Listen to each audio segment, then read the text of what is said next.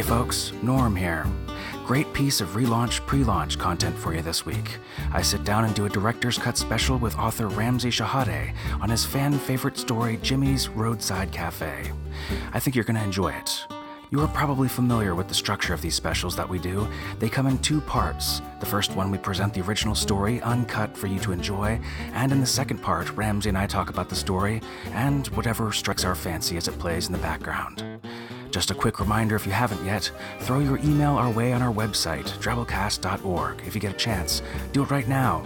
In the section Join Our Mailing List, we're wrapping up our first ever Drabblecast newsletter right now, and you should be getting it this weekend. Definitely want to keep you all in the loop about cool stuff coming up. Our Kickstarter, for example, our official relaunch. Yeah, don't miss out. Drabblecast.org. Go on and get in there. Righty, folks, let's get going.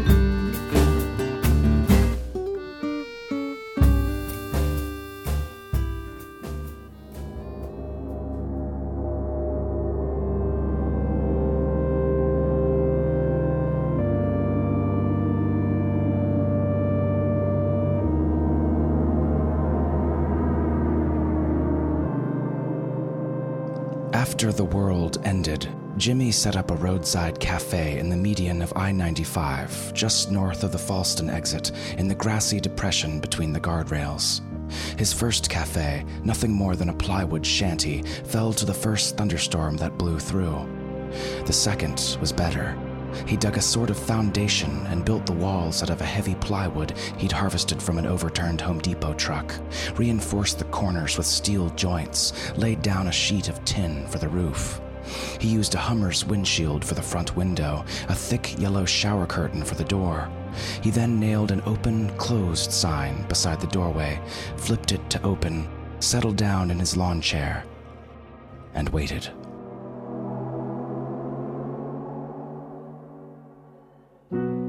Two days later, he got his first customer. She was half gone already, her face a mass of pinkish sores, one of her eyes pure red and swollen nearly out of its socket. She came out of the north, staggering drunkenly between the ranks of stopped cars, moving with the hitched staccato gait of creeping atrophy. He cried, and jumped up, waving frantically, then rushed onto the road and wended his way through the dead cars toward the woman. He stopped in front of her, panting, smiling broadly, and held out a hand. Welcome to Jimmy's Roadside Cafe. I'm Jimmy. The woman stopped, swayed, put a hand on the side of a Corolla to steady herself. She was wearing a man's trench coat over sweats, sneakers at least two sizes too big for her, a pink floral top. She studied him for a moment, then said, I need help. Of course, said Jimmy, smiling broadly. Come on inside. It was a gray day, threatening rain. He took her by the arm and led her down into the median and through the cafe's canted doorway to its only booth, the back seats of a Buick and a Lincoln flanking a small table. He bustled away and came back with a Scooby Doo glass half filled with brandy and a donut that clattered like cutlery when he dropped it on the table. How special, said Jimmy. She looked at the donut, but made no move toward it. Ah, don't worry, you'll be able to keep it down, said Jimmy. you just need to have the brandy in you first. He raised the glass to her lips. Trust me. She made a face, but drank, tentatively at first, then in long drafts. Jimmy sat down across from her and snapped the donut in two, handed one half to her, and started on the other. It tasted like sweetened cement, hard on the outside and chalky on the inside. But he chewed and swallowed, downing it like medicine, and eventually she followed suit. So, what's your name? asked Jimmy. Margaret. I'm very pleased to meet you, Margaret. I'm looking for my husband, she said. Jimmy frowned, didn't answer. Her words dropped into the silence like coins falling down a well. His name is Nabil. He's Lebanese. He's a lawyer. Jimmy held up a finger and went behind the bar. A long board laid atop two towers of stacked cinder blocks and pulled his drawing pad and pencils out of a cardboard box with the word basement scrawled on its side in red marker. All right, said Jimmy. What was his head shaped like? Thin and tapered? He drew a wedge. Or plump, an oval, or uh, square jawed like a trapezoid. Plump, but not that plump. Yeah, okay. He drew a narrower oval. And a nose? Biggish, wide nostrils. He drew it. Uh, like this? She shrugged. I guess. Okay, good. Eyes? And they worked their way through it, building the dead man's face feature by feature until they had a portrait. He sketched in a thicket of short black hair, curly and tousled, and a thick neck with a prominent Adam's apple, then spun it around. Like that? She nodded. That's him. Jimmy spun the portrait back and wrote, Have you seen this man? along the bottom, then went outside and nailed it to the wall beside the curtain. He looked up and down I 95, so thick with dead cars that it seemed paved with them. He went back inside. Margaret was studying herself in the full length mirror mounted horizontally behind the bar. The face that stared back at her was ravaged, bewildered, numb. So, uh, hopefully, we get some news, Jimmy said. Do you want some more brandy? She nodded, then coughed, a long, racking heave that spattered blood and mucus on the table between them. Jimmy leapt up and came around and put an arm around her shoulder and held her until the spasm passed. She was crying. It hurts, she said. I know. Hey, why don't you try this? He produced a lozenge. It helps a little. He rose and unfolded his bed, a portable cot with a thin foam mattress, then helped her onto it and drew a woolen blanket up to her neck. Try to sleep, he said. He knew she wouldn't, though. The disease ate sleep and left dementia and demon visions in its wake. He thought about giving her morphine, but there wasn't much to spare, and she'd need it later. He waited until her breathing slowed, then went outside, drawing the curtain shut behind him, and eased himself into his lawn chair. He looked out at the empty world.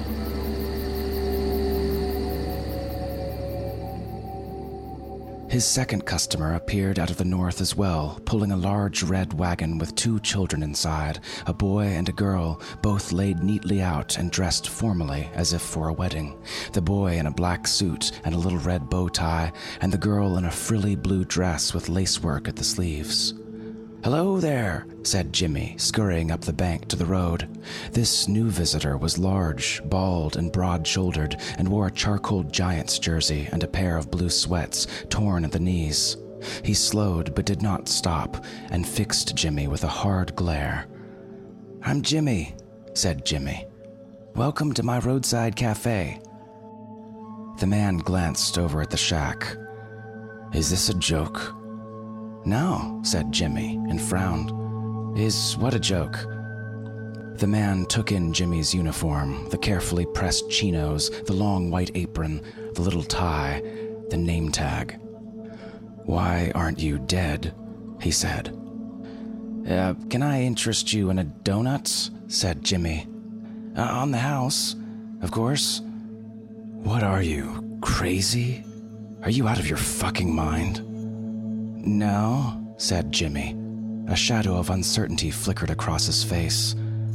We have brandy, too. The man snorted and picked up his pace. He was leaving. Jimmy felt a thrill of panic. He said, You have lovely children. The man stopped, dropped the wagon's handle, and in one fluid motion spun around and slammed his fist into the center of Jimmy's face. Jimmy heard his nose crack and the world went dark. When he came back to it, he was on the street, and the man was straddling his chest, hitting him and hitting him. Every blow was seismic, the pain monstrous and then incomprehensible. A gentle thrill of peace passed through Jimmy's body. He felt sure that he would die soon. And then there was a voice, low and rasped, barely audible. The man paused and looked over at the cafe. Margaret stood framed by the slanting doorway, stooped and leaning against the wall, wrapped tightly in Jimmy's blanket. He looked back. Is that your wife? Jimmy swallowed the blood in his mouth, licked the blood off his lips. Uh, no, he said. That's Margaret. Margaret, said the man, and after a moment planted a hand on either side of Jimmy's body and pushed himself to his feet. He wiped the sweat out of his eyes, bent, and offered his hand. Jimmy took it. His left eye was already swollen shut, and he thought that one of his cheekbones might be broken. He swayed for a moment, waiting for the dizziness to pass. Can I offer you some brandy? he said, spitting out a tooth. On the house, of course. The man's name was Patrick Kramer. He'd moved to New York with his wife a year before the plague and was back on his way to Florida now. New York was my wife's idea, he said. She wanted the kids to grow up in a city, museums and plays and culture and shit. But we never got around any of that, so it was just a really expensive place to live in a really small apartment. They were sitting outside the cafe, all of them. Margaret had begun screaming during the night, so Jimmy gave her a couple of doses of morphine, which had done wonders. Even though it was only temporary, he was glad to see her better, smiling, her face a lovely echo of what it had been before the plague. Jimmy had gone scavenging the day before and came back with two more lawn chairs and a bag of beef jerky, teriyaki flavored. They were eating the jerky now, Jimmy tearing it into thin strips for Margaret to swallow. She couldn't chew very well anymore. Her teeth were coming loose, swimming uncertainly in the pink soup of her gums. I went to New York City once, said Jimmy. I was 17. We were going to look for prostitutes, me and my friends. Did you find any? said Margaret, smiling. Jimmy nodded. Oh man, lots of them. Big ones and small ones, fat ones and thin ones. Margaret laughed. They sound like they're from Dr. Seuss. Horton humps a whore, said Patrick. I chickened out though. I went to a diner and waited for my friends to get done. That's where I met my wife. I have to tell you, Jimmy, said Margaret still smiling. That isn't the most romantic story I've ever heard. I met my wife that night I couldn't find any hookers, said Patrick, and chuckled quietly to himself. The wagon with his children in it was parked close by under a cloud of flies. Well, for me, the biggest thing about New York was the crowds, Jimmy said. Lots of people don't like that, the crush, but I loved it. It's hard to be alone in New York. Patrick snorted. Easy to be lonely, though. Oh, you could be lonely anywhere, Jimmy said. I'd rather be lonely in a crowd. He squinted off into the distance. You know, I like the hot dogs too. Is that a hawk? Margaret shaded her eyes and looked westward into the diffuse light of evening. An osprey, maybe.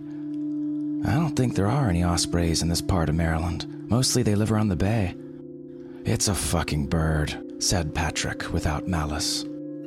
My husband was really crazy about birds, said Margaret, still squinting at the wheeling speck in the distance. We were going on a birding vacation next month to California. Hunting, Patrick said. No, just looking. Patrick stared at her. Seriously? You drive around looking at birds? No, my husband drives around looking at birds. I stay at the hotel and get massages. She glanced at Patrick, caught him rolling his eyes. So, what do you do for fun? Make money. That's all? He considered. Spending money's okay too, I guess, but it's just the cigarette afterwards, you know? No, said Margaret. I don't. I like that cigarette. Well, they'll kill you, said Patrick, too quickly to stop himself. Jimmy frowned. He'd been enjoying the conversation, but he didn't much like the uncomfortable silence it had become. He said, You know, my favorite thing about California is the sunsets.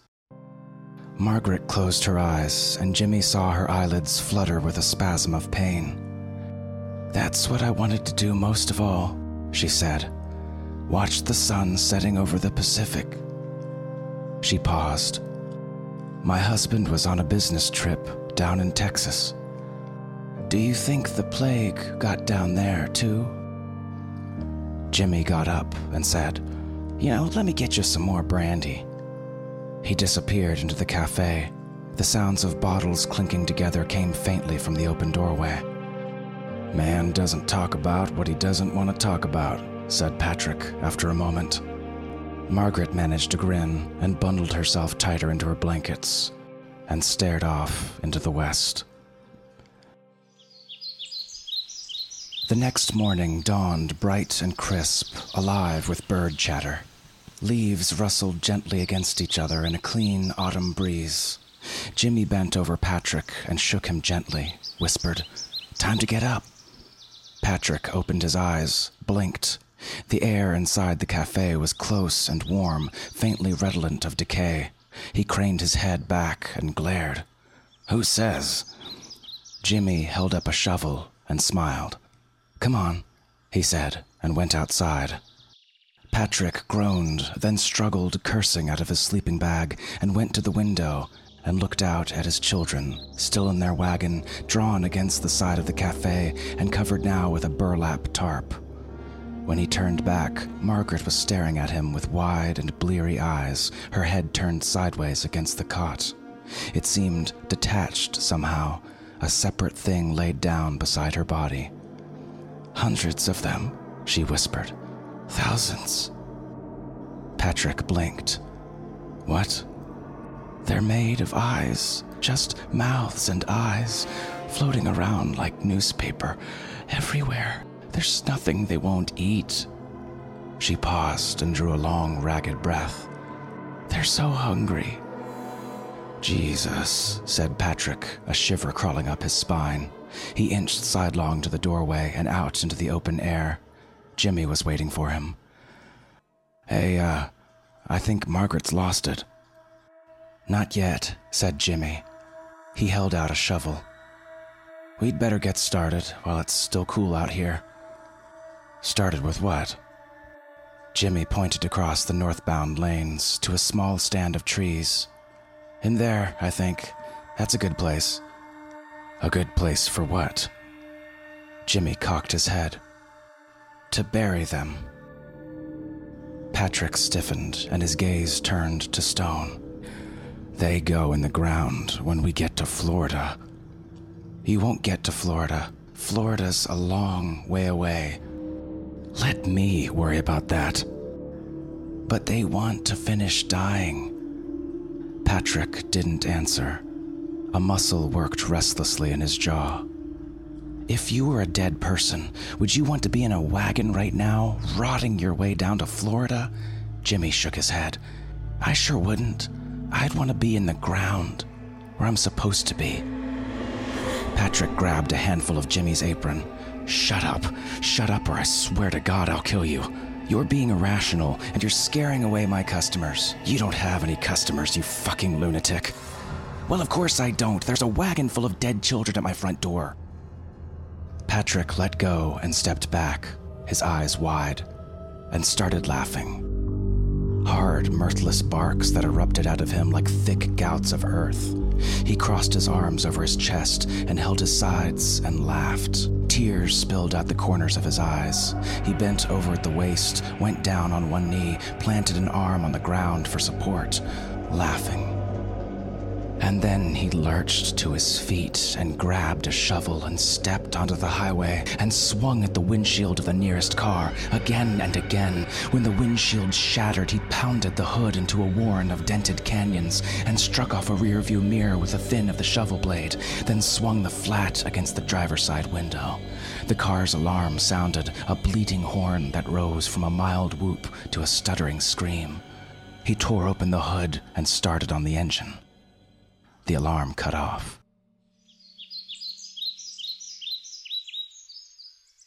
Jimmy watched the birds while the car died beside him. Many of them were drab and uninteresting, but there were a few blue jays and robins, snatches of color fluttering between the vehicles, picking at what remained of the desiccated bodies inside. Before the plague, he'd never thought much about birds, except when they crapped on his car, and those had been uncharitable thoughts. Finally, Patrick threw down his shovel and staggered back. The car was a crumpled, shattered nightmare image of itself, sitting dead and canted in the center of a halo of broken glass. He collapsed heavily on the tarmac, slumped forward, breathing hard, head sunk into the hollow of his shoulders. Jimmy picked up the shovel and held it out to him. It's getting late. It's the boy's birthday today, said Patrick quietly. Dead people don't have birthdays, only alive people. Patrick looked up. You're a fucking monster, you know that? But he said it without conviction or heat, and a moment later took the shovel. They steered the wagon between the rows of frozen traffic to the opposite verge. The trees in the cluster Jimmy had chosen were denuded and emaciated, and managed to throw only a patchwork skein of shade on the earth beneath them. Three plywood headstones poked out of the ground like numbered chits from an ancient cash register. They said, Audrey, Frances, Kevin. Oh, someone's already here, said Patrick. There's room, said Jimmy, and plunged his shovel into the earth, stepped on the blade to drive it down. Aren't you curious about who these people are? Nah, he levered out a clod of dirt. I know who they are. Patrick waited, but Jimmy had nothing more to say on the subject, so he bent to the work. Two hours later, they had a broad, short, deep grave. Patrick threw down his shovel and wiped the sweat out of his eyes and went to the wagon and drew off the tarp. The little girl stared blindly up at him with red, swollen eyes. He lifted her, then dropped to his knees and lowered her gently into the hole, laid her legs straight, crossed her arms over her chest, smoothed the hair away from her face. Then he did the same for the boy, as if he were putting them to bed. Do you want to say something? said Jimmy after a short silence. Like what? Like a prayer or something? I don't know. I don't pray anymore, said Patrick and began to cry quietly. I prayed, said Jimmy, when I buried Frances, I said, please God, give her the pony she always wanted. And when I buried Kevin, I said, please God, let him play with boys his own age because he didn't get to do that much when he was alive. And when I buried my wife, I said, I'll miss you forever. Which wasn't a prayer, I guess. He paused, considering. Well, maybe it was a prayer to her. They stood for a while. Patrick said, Go away, Jimmy. Okay. Just call me when you're ready. Jimmy put down the shovel and stepped out of the circle of trees and wandered for a while between the cars until he found a cache of magazines in the back of an old Nissan. He climbed onto the roof of a nearby van and lay down on his back and opened a Reader's Digest. He was just finishing an article about the many benefits of fiber when he heard the sounds of labor from the copse, the hiss of a shovel, the dry skitter of falling dirt. He put down the Reader's Digest and looked up at the sun, just cresting the apex of its arc, then down at the river of cars that stretched southbound down 95 into the day's bright and empty horizon.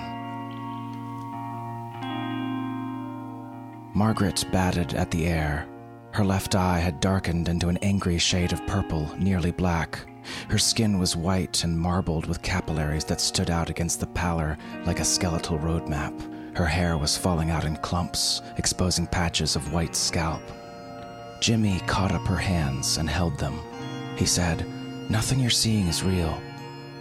They're eating me, she spoke in a crackled, guttural whisper. They won't stop eating me. No, they're not. Come on, I have something to show you. He knelt and put one arm around under her back, the other in the joint of her knees, and lifted her.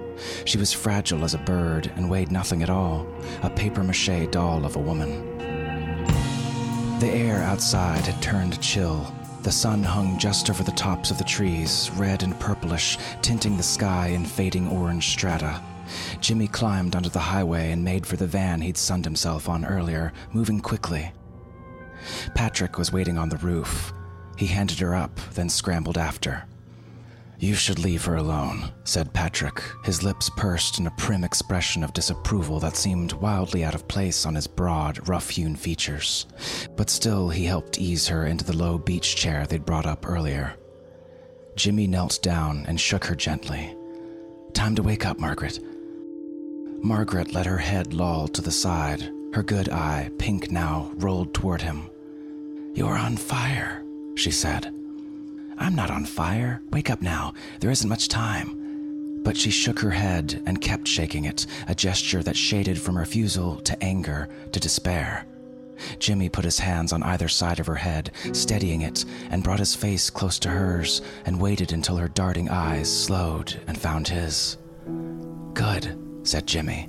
He swung around to sit beside her, draped an arm over her shoulder, and pointed at the cars below, a frozen river of metal and glass flowing endlessly southward. Now watch. Patrick frowned and shook his head, said something, but Jimmy wasn't listening. He was staring westward at the setting sun. As he watched, its lip touched the top of the tree line and spread instantly across, limning the rich, dusky greens in red and gold. He turned back to the road and said, Okay, here it comes. A wash of brilliance exploded up out of the highway, the slant of the sunlight reflecting up from thousands of sloped windshields, and suddenly the road below them was a sparkling, blinding sheen of narrow white light, hemmed in by the trees on either side. A brilliant path laid suddenly down on the surface of the world, plunging southward into the heart of the far horizon. Margaret caught her breath and whispered, Where are we? We're in California, said Jimmy. Her hand found his, grasped it tightly. Her breathing eased and her tensed, knotted body began to relax. Oh, Nabil, she said at last. It's beautiful. Of course it is, said Jimmy. They sat watching until the sun dropped below the trees, and when Margaret closed her eyes, Jimmy tucked the blanket about her shoulders and kissed her gently on her forehead. Goodbye, Margaret, he said. They buried her the next day in the graveyard copse beside the drawing of her husband. Jimmy said a few words when they were done, and then, after a moment's silence, they crossed the highway and settled into their lawn chairs. You know, I'm thinking tomorrow we should go into town and pick up some Cheerios, said Jimmy. Cheerios don't go bad ever. You can't kill Cheerios, they're like the cockroach of breakfast cereals. I'm leaving tomorrow, said Patrick. Jimmy looked over. Really? Where are you going? Down to Florida. I got family down there. He shrugged. I'm immune to this fucking thing, and I'm not the only one with my genes. Jimmy nodded. It would be nice if you stayed, though. Nah, you should come with me, man. There's nothing here for you. There's my cafe. And there was Margaret. And there was you. That's over now, Patrick said. That is, sure. They lapsed into silence and watched the birds wheel and dance over the dead rows of cars. The next day, Jimmy found a big hiker's backpack and stuffed it with donuts and beef jerky and a two liter Coke bottle filled with fresh creek water. Be careful, he said, handing the pack over. Stay near the highway, sleep inside cars at night. Wild things are starting to come out now that we're gone. Patrick nodded. Thanks. Come back and visit if you can. We're always open. Patrick grinned. It's been a pleasure, Jimmy. They shook hands and he turned away, moving down the shoulder southward. Jimmy watched him disappear into the early morning haze, then went back into the cafe and tidied up a bit. He took Margaret's sheets off the cot and burned them in a little pyre. He rubbed the window clean, swept the floor, polished the table. then went outside and settled into his lawn chair and waited.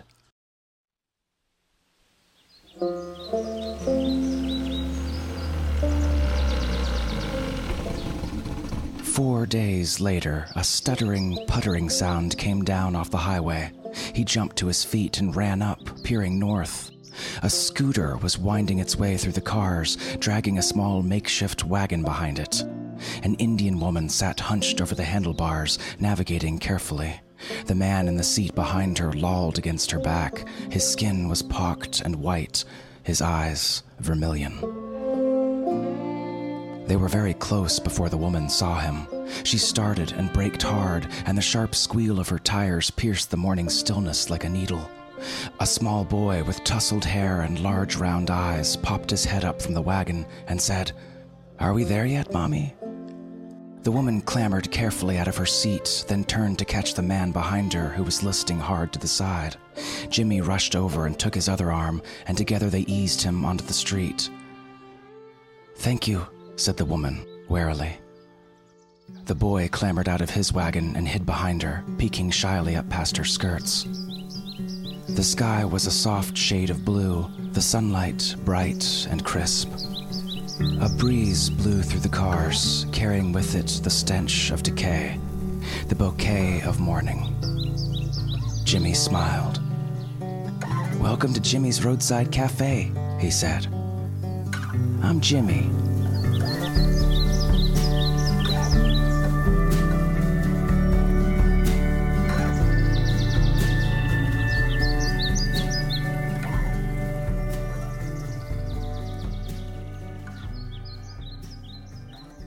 I'm here with Ramsey Shehadeh, author of the story that you just heard, Jimmy's Roadside Cafe, and several other stories on the Drabblecast, including Creature and uh, the story we commissioned for Lovecraft Month one year, The Mouth of God. Uh, fans respond well to your stories, Ramsey. They're a huge favorite here, and uh, you're one of my personal favorite writers, too. How are you doing? I'm good. Thank you for all that. Yeah, I'm fine, thanks. Yeah, that's great.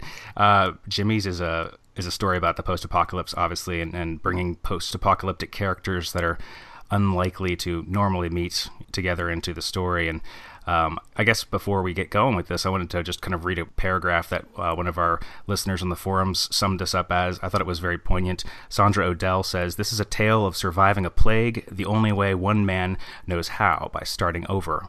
After the world ended, Jimmy set up a roadside cafe in the median of I 95, just north of the Fallston exit, in the grassy depression between the guardrails. Customers came, customers go, and death is a certainty, quiet and inescapable. Ramsey colors his world with everyday details from the texture of a donut to the sound of a shovel biting into the dirt. His characters are three dimensional, and the quiet desperation of their lives lends an aching beauty to the story. I'll admit, this story left me dangerously close to tears, not an easy feat. And uh, I would concur on that last line too. I think I did tear up a little bit the first time that I produced this and heard it back. It was you got that knack to you, Ramsey. Oh, thank you. It's very kind. so, what are you uh, doing with yourself these days? What are you doing as far as projects and stuff? Um, so I'm mostly just trying to write short stories. Haven't done much recently. Um, it's been uh, sort of consumed by the day job, but um, more along the same what I was doing before sci-fi, fantasy type stuff. And you, your day job, you're a software guy, right? You write software. Yeah, that's right. Are there any similarities you'd say between writing software and writing stories? Uh, it's funny you ask that. Um, I have labored for 20 years to find similarities between the two, um, and I don't think there are. um, so, because it, the, the, one of the issues is like a, it's such a huge context switch going from you know writing code to writing prose. Mm-hmm. Um, so I guess if it was uh, if I was more of a hard sci-fi guy, I would be able to find more commonalities. And sometimes the software does lend itself plot-wise, you know, mm-hmm. to the stories. But as far as process goes or mindset, uh, it's just very different, you know. So I don't. Well, for me at least, there really there really isn't that much that's similar. Yeah, creature and a lot of your stories have this kind of tension with how we deal with darkness, with grief, you know, um, with with loss, and with going forward. There's kind of a hope aspect, and, and I love that about about your writing. Um, so I could see that whole humanist kind of uh, emotional piece being absent to some degree in the uh, in the software coding world. no, that's very astute. I mean, um, when I reread this story for you know this interview, I was I sort of came to it. It's been a while, so it it was interesting because I sort of came to it as a third party, you know, just basically reading this in some ways for the first time, and that did strike me about it as well. Uh, when I thought about it, it it is very much about uh, how people respond um, to adversity, mm-hmm. like adversity turned up to 11 essentially in this case but you can go a couple of ways and i think my favorite stories are the ones where people go Jimmy's way, right? It's not it's rare, but it's nice to see uh, that people can react in the way he does to to things going terribly wrong. Yeah, absolutely. In fact, if there was any criticisms of this story, it was that people just can't wrap their heads around the, the notion that somebody could be like Jimmy. You know, um, mm-hmm. um, I just watched the Mister Rogers movie, which kind of reminded me, and I watched it right after listening to this story, and it, it, reminded me of the fact that we had to we had to pigeonhole and try and figure out how to understand this guy who seemed to be. It's it's like we classify it as weird if it's uh, something that's too good to be true. You know, and it's so alien and strange to us that um, that some people just can't buy into it. You know, they think that mm-hmm. it's like it, it's suspension of disbelief is stressed at that point. Um, and and who can blame them in this world that we live in? The last director's cut we did was a story about uh, powering the world with hate and the, the poignancy of that, because that's the world we live in, you know. And so it's this story is in direct conflict and the opposite side of that whole thing. Like it's powering the end of the world with love, mm. and uh, I don't know. That's that appeals to me personally. It didn't stretch my my uh, you know disbelief level there. Yeah, it's it's like you're reading my mind, man. Because I was thinking exactly the same thing. I watched that Richard Mister Rogers movie a couple months ago, or like a month ago, and I had exactly the same reaction. Well, I mean, it yeah, I was crying through a lot of that movie. Me too. A... Me too. Because it's isn't that the ideal thing that we should all strive for? And you look at that and you're like, that's not possible. That guy's got to be gay or weird or he's got to be a pedophile or something. How do I classify this human being who lives his life out of love? You know, because we don't do that. That's not the perspective of Fox News and CBS and MSNBC or anybody out there. Mm-hmm. We don't think about uh, turning the other cheek and, and how to cope with things. And so this story to me is that's the appeal to it. I think is is that's the speculative fiction aspect of it. I mean, the world's gonna end. That's not speculative, right? So the speculative piece is that you can behave the way that Jimmy does, possibly in spite of the fact that everything is gone and there's no hope. Maybe you know mm-hmm. you can be a mm-hmm. beacon. This is uh, this was Drabblecast 249, Jimmy's Roadside Cafe by Ramsey Shehadeh.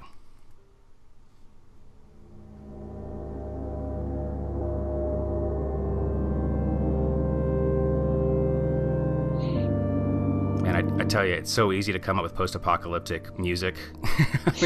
you just stick your finger on a keyboard and hold it there for a while. After the world ended, Jimmy set up a roadside cafe in the median of I 95, just north of the Fallston exit, in the grassy depression between the guardrails. I used to do a lot uh, up to Fallston and uh, yeah, this, this, is the inception of the story. There's some really interesting mediums on 95. They always sort of caught my attention, huh. just because they're so wide. you know, it feels like they can support entire ecosystems. So yeah. I was like wondering what could happen in there. So now you're reading my mind, man, because I've I've done that ride a lot from Baltimore to Georgia, and uh, I look at those medians, like especially through Virginia and stuff, and you see these mm. forests and stuff, and you're like, mm-hmm. it always crosses my mind briefly, like, what if I lived in a world where I could just camp, like right there, and that's where I lived.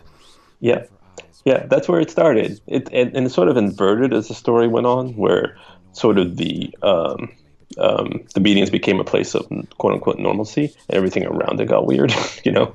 But yeah, that's where it started, just the medians. Um, yeah, everything around it got weird because it's traffic, it's cars, it's car accidents, it's just fast, uh, mm-hmm. noise, fuel, smoke, and then in the middle you've got these forests, and it's your little tent, and you're just peaceful, and you got a cafe. Mm-hmm. Yeah, exactly. Oasis. Welcome to Jimmy's Roadside yep. Cafe.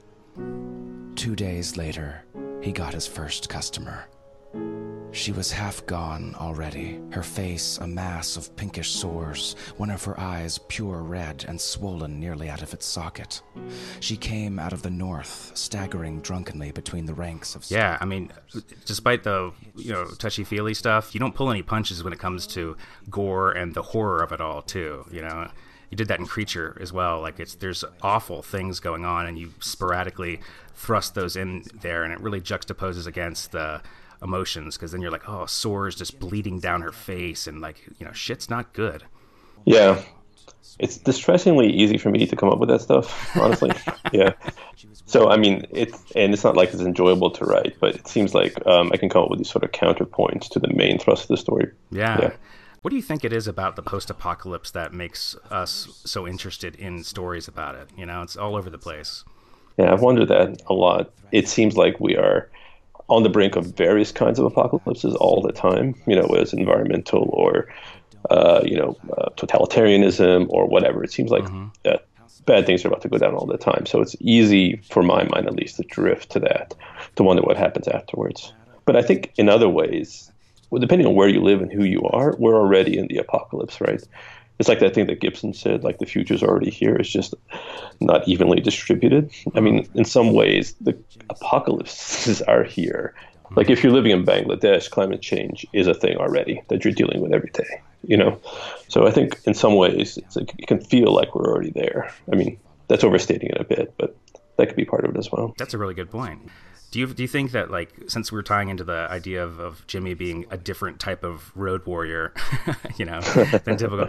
I always thought the apocalypse was an interesting concept. I mean, actually, the apocalypse kind of sucks. I'm, I'm, scared of that part of things. You know, the post-apocalypse is the interesting part for me because you get to kind of theoretically be who you want. You know, recreate the world like it's a empty slate, assuming there's not too many zombies and pieces of uh, nuclear fallout laying around, but. Uh, and that's why I think the Jimmy piece is cool because that's his decision to be who he wants in the post-apocalypse. Whereas most of us are cutting off human ears and stealing motorcycle gas from people in that. Yeah, very good point. And I think this story for me was a little bit of wish fulfillment because honestly, I can't stand watching The Walking Dead and stuff like that. Mm-hmm. It's just too too real. I mean, you could. It's not that it's inconceivable. It's not that it's. Um, I don't believe something like that could happen.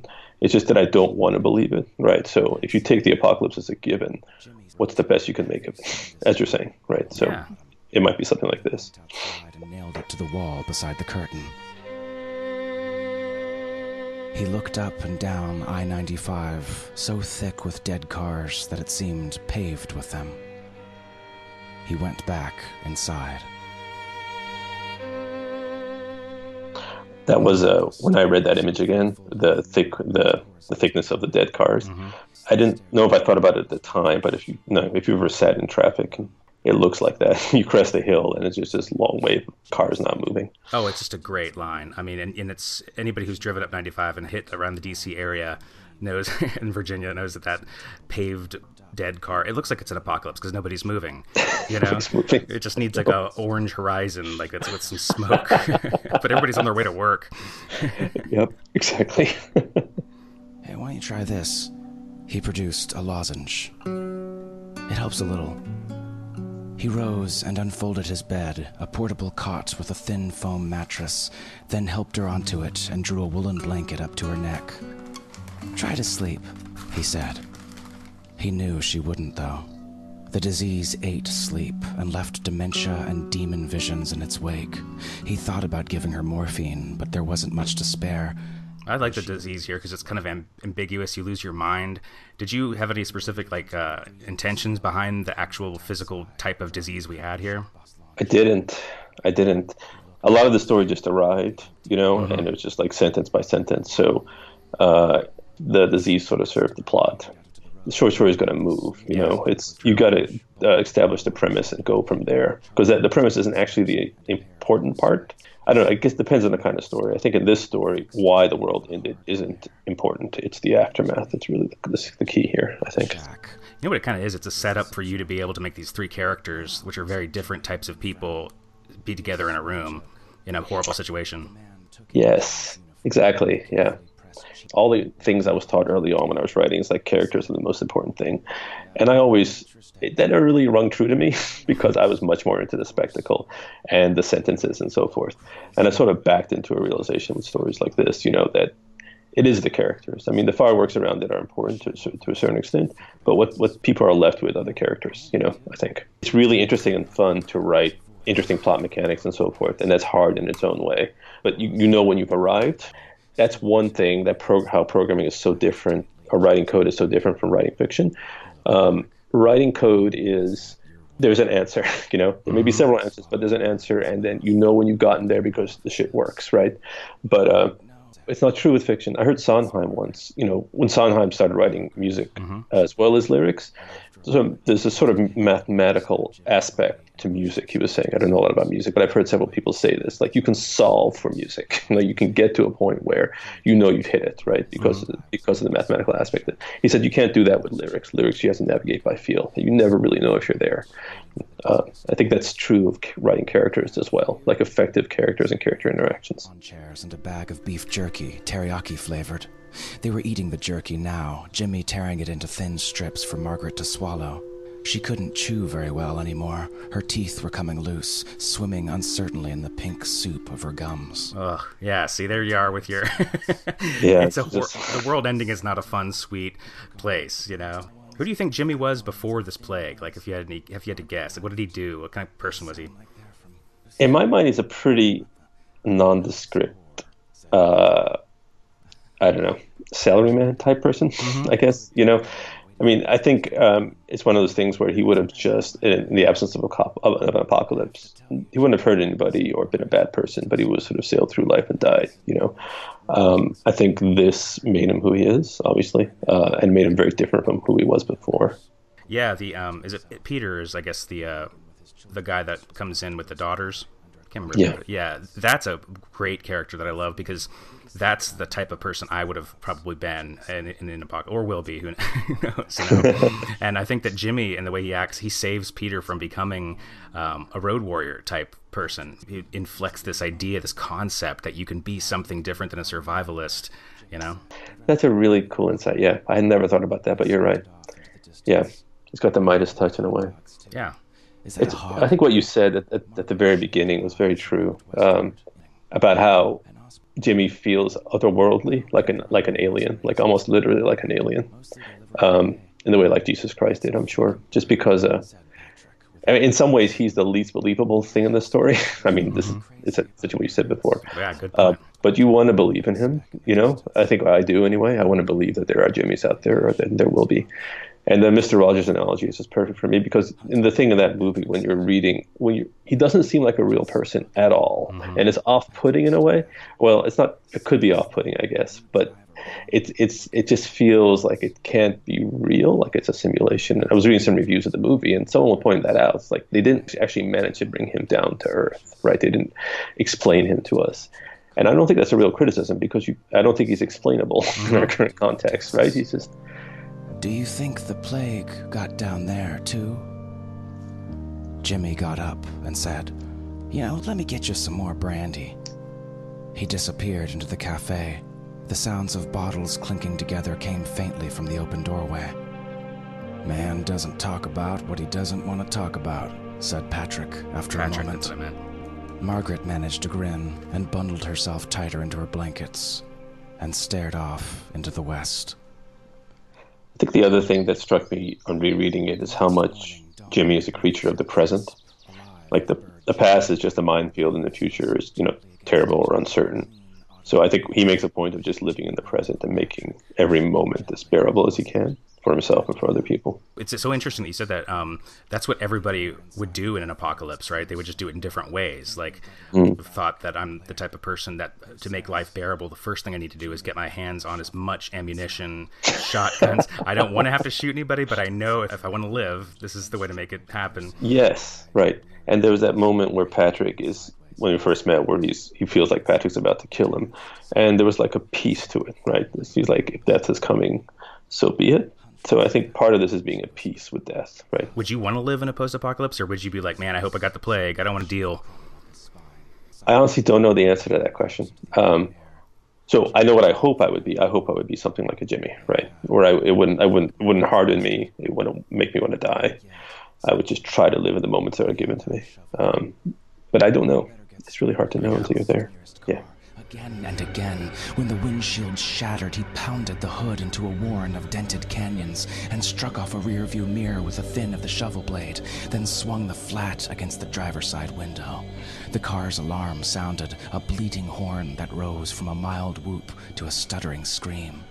He tore open the hood and started on the engine. The alarm cut off. I don't know if birds were an important part for you in this, but I tried to incorporate birds a lot into the production because you bring it up a couple different times um, throughout the story. That uh, I don't know. There's something about hearing birds and nothing else that makes you think something's wrong. you know? Yeah. The piece. I don't know. What do you think about birds in the story? Was was it a conscious thing? Not a conscious thing, but uh, I noticed it too. Um, and I think for me, the birds. I, I get what you're saying about when you just hear birds, something's wrong. But also, it depends on how you look at it. Maybe something is right, you know, Yeah. because uh, what you're not hearing is us, right? The the noise of us. Um, and I think a lot of the a lot of what the birds are in the story are the renewal piece. Like the world's going to go on without us. Uh, it's not like everything's dead. We're just gone. You know, it's not like we destroyed the world in sort of nuclear blast. It's like what comes after. There's a line at the end. Uh, of the of the story about what it is, something like the stench of dec- decay and the bouquet of mourning. And I think that's that's for me. I mean, that's redolent of the birds. Like the birds are what comes after. So yeah. The birds are what comes after. The trees in the cluster Jimmy had chosen were denuded and emaciated, and managed to throw only a patchwork skein of shade on the earth beneath them. Three plywood headstones poked out of the ground like numbered chits from an ancient cash register. They said, Audrey, Frances, Kevin. I, I actually I don't remember much about writing this story, but I remember this very well because I think this is the moment when I realized that Jimmy had buried his his family there. Hmm. The character really clicked into place for me here. I mean, it's one of those characters he just again he just arrived, and I knew how he was, but I didn't really know why he was how he was until this moment. It was just one of these like amazing, you know, gift from God revelatory moments where I got to see who he was. That really informed the whole story. Do you want to say something? said Jimmy after a short silence. Like what? Like a prayer or something? I don't know. I don't pray anymore, said Patrick and began to cry quietly. that was a fun piece to write because it's one of the things where the characters were sort of introducing themselves to me as well, like getting beyond their just archetypical characteristics and just becoming people. Um, and it's what you were saying before too. I'm just realizing now, like as they spoke, they sort of mediated each other, or they sort of changed each other, right? Um, as the different personalities sort of melted and affected one another. Yeah. So that, yeah. I'm always blown away by the fact that stories tell themselves to you, like you Ramsey, and then you tell the story to us. But it's so unintentional. Uh, it's like you've got a little Ramsey in your head that is having a dialogue with these stories, and then they, they arrive instead of they're decided. Yeah, that's absolutely the, that's always the way it is. At least for the good stories, you know, they just. I think Stephen King calls it the boys in the basement. Yeah, it's just something always working in the subconscious, and occasionally it'll send up a flare. You know, it's all. I don't know why why the creative uh, spark has to be so coy, but it's always like that. Like uh, like in the story, like you get this character Jimmy, and he's a certain way, and you have no idea why, but it's intriguing. I think the ex- example Stephen King gave. Uh, in his uh, I think it was on writing that book. Like his inspiration was he saw um, a woman pushing a skunk around in a in a grocery basket, and he's like, "Why the hell is she doing that?" You know, and that led to a story. But I think that's it. It's like your subconscious is like, "I've got something for you, but you're gonna have to work for it." You know. Yeah, and you're just like, I will feed you, basement person, more. I'll give you more meat. just tell me, give me your magic powers. Don't be so coy, person locked in my brain. Exactly. Patrick was exactly. waiting on the roof, but she shook her head and kept shaking it, a gesture that shaded from refusal to anger to despair. Jimmy put his Yeah, this is approaching the moment when I started crying, uh, and a lot of people have responded the same way. There's, I put on Twitter, I was like, "Hey, of all the Drabblecast stories, what are moments that you remember? Like if you were on a walk, or you were like at work or something, and then you stopped, and like it was years ago, but you still remember where you were and what you were doing when you heard a moment in a story." And like two or three people responded, the moment in this story whenever Jimmy and Margaret are watching the sun kind of set and uh, re-listened to it, and I was like, "Yep, that's whenever I got really emotional too." And I don't, I don't know what it is. I mean, Yeah. it's, oh, here it is. A wash of brilliance exploded up out of the highway, the slant of the sunlight reflecting up from thousands of sloped windshields, and suddenly the road below them was a sparkling, blinding sheen of narrow white light, hemmed in by the trees on either side. A brilliant path laid suddenly down on the surface of the world, plunging southward into the heart of the far horizon. Margaret caught her breath and whispered, Where are we? We're in California, said Jimmy. Her hand found his, grasped it tightly. Her breathing eased and her tensed, knotted body began to relax. Oh, Nabil, she said at last. It's beautiful. Of course it is, said Jimmy. I think part of the reason, I don't know, I don't really know why it was so effective either, but I think maybe one of the reasons is that um, the whole story has been about like this line of cars has been a you know mm-hmm. a, t- a totem of the apocalypse. Like this is a bad thing that happened, and a lot of what Jimmy does, he takes these things like he scavenges pieces from the apocalypse and makes them into good things, and that's what he did with this as well, right? He made a sunset out of the cars um, for her.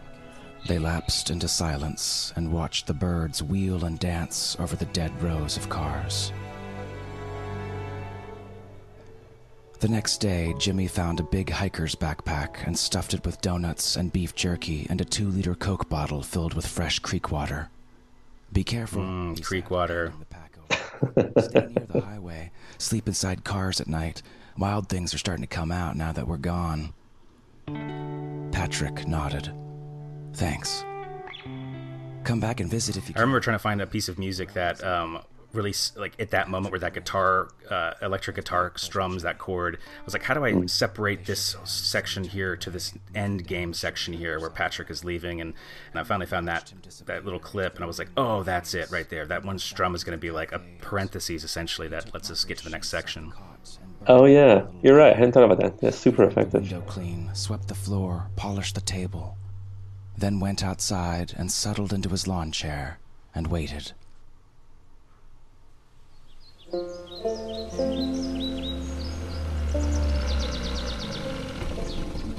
Four days later, a stuttering, puttering sound came down off the highway. He jumped to his I love feet these sound effects. Up, peering north. I mean, banjo is such a given. I think it just like lawn chair probably sparked in my brain like this is a dude sitting in his lawn. It's uh, you know, it's like having a beer at the end of the world. Gotta have banjo. The man in the seat behind her lolled against her back. His skin was pocked and white, his eyes vermilion. I've never heard eyes called vermilion before. That color. That's that's neat. Braked hard, and the sharp Yeah. squeal of her tires I love the word the too. warning It's. Yeah, just right? Cool words. It's a Yeah. cool word. boy with tousled hair and large round eyes popped his head up from the wagon and said, Are we there yet, Mommy? The woman clambered carefully out of her seat, then turned to catch the man behind her who was listing hard to the side.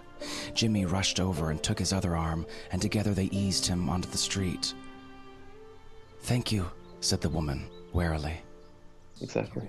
I used some Sigur Rós here in the background of band that I love. It's just Bouquet of more. very ethereal and kind of had that vibe. Jimmy smiled. Oh yeah, yeah, I like them too. Welcome to. Jimmy's Roadside Cafe. You recognize the tune? He said. I didn't till now. Yeah. Yeah, it was important to have the wind, the leaves, the birds as kind of the closeout thing Mm-hmm. for me. Yeah, that's right.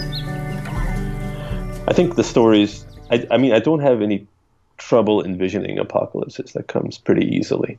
I think what's harder is finding uh, these moments of grace, you know, and making them believable.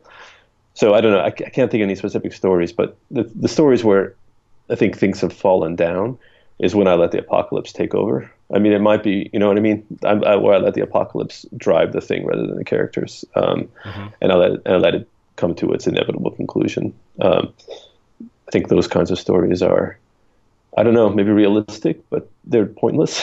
you know, I mean, I, I mean, why why do that? You know, uh, I think you just finding moments of grace in, you know, a landscape of terrible is uh, is the whole point, right? I don't know. I mean,